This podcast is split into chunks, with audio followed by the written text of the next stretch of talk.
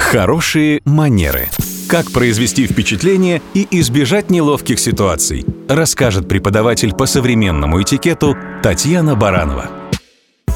Здравствуйте. Вчера моя подруга пожаловалась, что в лифте бизнес-центра к ней беззастенчиво приставал американец. При более детальном разборе ситуации выяснилось, что все приставание заключалось лишь в том, что он с ней заговорил. Причем о погоде. В этом и парадокс, и разница культур. То, что одному норма, другому диковина.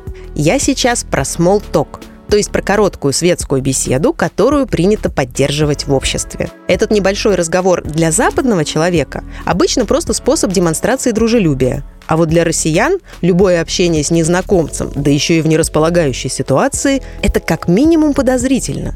Интересно, что американцы, задавая вопрос «как дела?», не ждут реальных рассказов о здоровье и финансовом положении собеседника. Это просто жест учтивости и хороших манер. Однако и общительным американцам, и замкнутым европейцам стоит помнить, что с малознакомыми людьми не принято поднимать в разговоре такие темы, как политика, религия, здоровье, деньги и личная жизнь.